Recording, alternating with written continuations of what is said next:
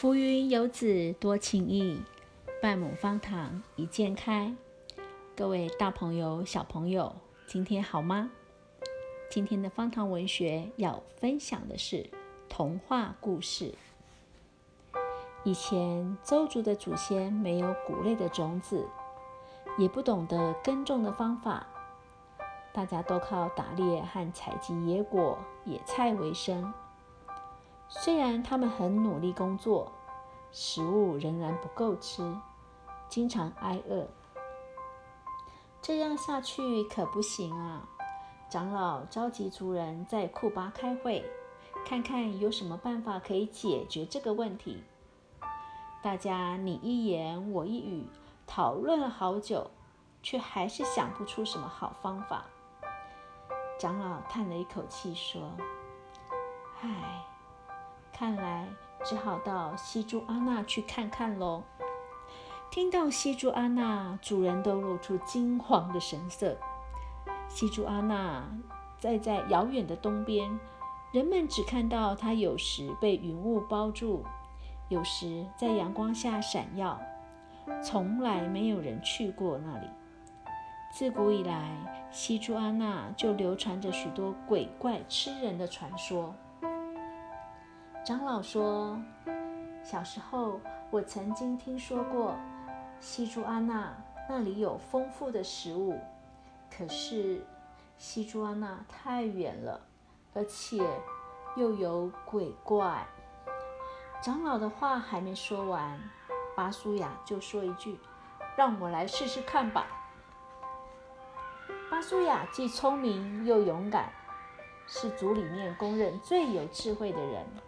他说：“让我去西珠安娜找找看，也许可以找到我们需要的食物。”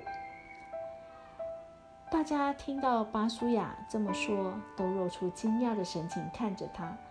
你不怕吗？不怕，为了族人的生计，我愿意去试试看。可是那里太危险，请长老放心，我会注意安全，平安回来的。既然没有更好的方法，只好这样了。于是巴苏亚带着族人的祝福和期待出发了，越过一座又一座的高山，渡过一条又一条的溪流，经过十天辛苦的跋涉，巴苏亚来到西珠阿娜的山腰。他发现西珠阿娜林木茂密。许多参天的大树散布在其中，根本没有传说中的鬼怪。他坐在树下休息，从腰间拿出水壶，喝了一口水。水流进肚子里，巴苏亚吐了一口气，迎着徐徐吹来的凉风，眯着眼往山下瞧。层层起伏的山峦延伸到天边。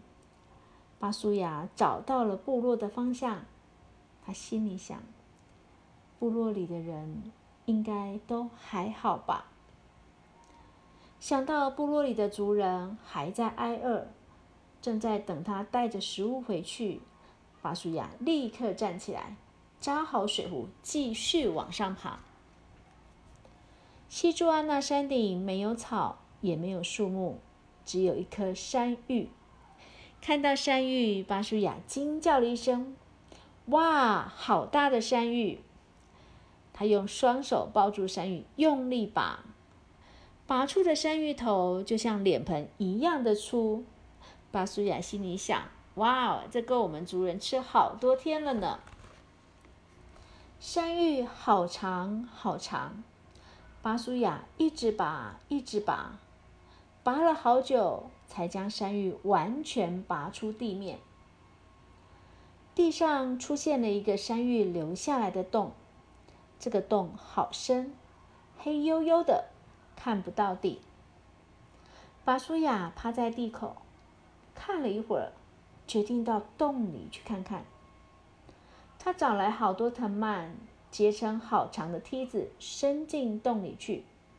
再顺着梯子慢慢往下走，不知走了多久，终于走到洞底了。山洞底面阴冷又潮湿，黑漆漆的，伸手不见五指。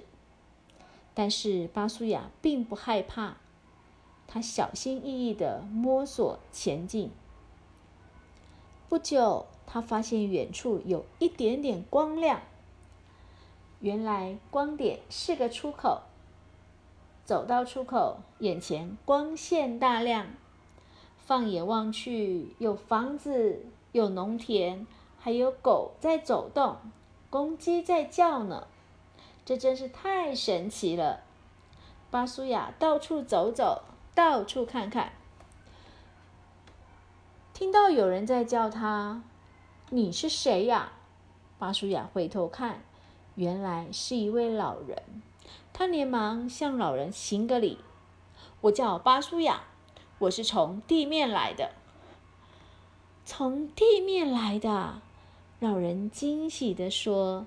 我在这地底村住了一辈子，从来没有见过有人从地面来。你真勇敢，到我家来坐坐吧。老人的家很宽敞，也很干净。他请巴苏亚坐下，拿出烤饼请他吃。巴苏亚咬了一口烤饼，称赞说。哇哦，这真好吃哎！这是什么啊？嗯，这是素饼，是用小米做的。小米，小米是什么东西？小米呀，哎呀，我带你去看看吧。村子里到处是小米园，一穗穗即将成熟的小米在微风中摇摆，像一波波金黄色的海浪。真漂亮，巴苏亚想，这不就是解决我们族人食物短缺最好的东西吗？可以送我一些小米种子吗？老人说可以，不过你得拿东西来跟我交换才行。没问题，巴苏亚立刻脱下用兽皮做成的皮帽和背心，送给老人。皮帽和背心柔软又坚韧，老人看了很欢喜，边摸着皮帽边笑着：“真好。”老人不但送巴舒亚小米的种子，还教他小米的播种、收成以及做成各种食物的方法。巴苏亚把种子带回地面，将播种以及制成食物的方法告诉族人。由于族人努力耕种，小米的收成很好。从此以后，族人有足够的食物吃了。这是来自地底的礼物，周主人很珍惜这份礼物。每年收成之后，都会举行收获祭来表达他们的谢意。勇敢的巴舒亚帮助族人解决了食物短缺的问题。也成为人人崇敬的大英雄。邹族分布于玉山西南侧的南投县信义乡、嘉义县阿里山乡和高雄市桃园区纳马夏区。库巴是邹族的男子集会所，女生禁止进入。它是以木头搭建房屋支架。茅草搭建屋顶的甘蓝式无壁建筑，至今保持的非常完整。它是部落重要的集会场所，族人会在这里举行祭典活动，如战祭、团结祭、成年礼，还有调和事情。周族的男子从七八岁到结婚前，都在库巴接受各种训练，跟随族里的长辈。学习狩猎、征战的技巧和待人处事的道理。周族的收获季在每年的七八月举行，主要是感谢小米神让小米顺利丰收。举行的地点在小米屋，它是周族重要的祭典，也算家族祭典。所以家中成员不管在多远的地方，都得赶回来参加，可以联系彼此的感情。以前邹族的战绩是在战事即将发生时，为祝贺战士凯旋归来所举行。如今是为维持传统文化与精神的传承而保留下来。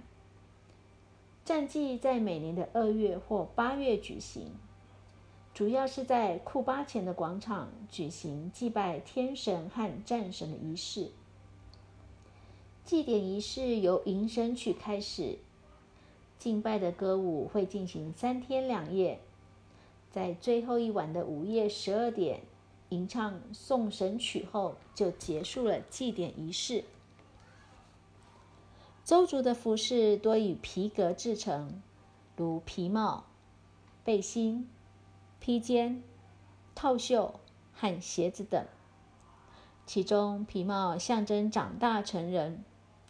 戴上皮帽的男生必须承担部落和家庭赋予的社会责任。另外，具备勇士资格的男生，可在帽子前缘加上红色羽毛、琉璃珠和贝壳等饰品。邹族并没有创作性的雕刻作品，他们会在生活用品上雕刻图文标记，例如在猎刀刻上刀痕，以表示狩猎的次数，或是在刀上雕刻交叉的符号。周族人为了适应山区特殊的地形，发明了实用的生活用具。他们用藤或竹编成筐、网袋或织物篮等这些器具来背负物品。周族房屋的建筑材料多以木材、茅草、藤、竹和石块为主，多以石块当作地基，泥土为地。木头为支架，毛杆和竹子为墙壁，最后以茅草盖顶。房屋是长方形，屋顶是半椭圆球形，墙壁矮，屋顶高。住家多为单室，只有一到两个房间。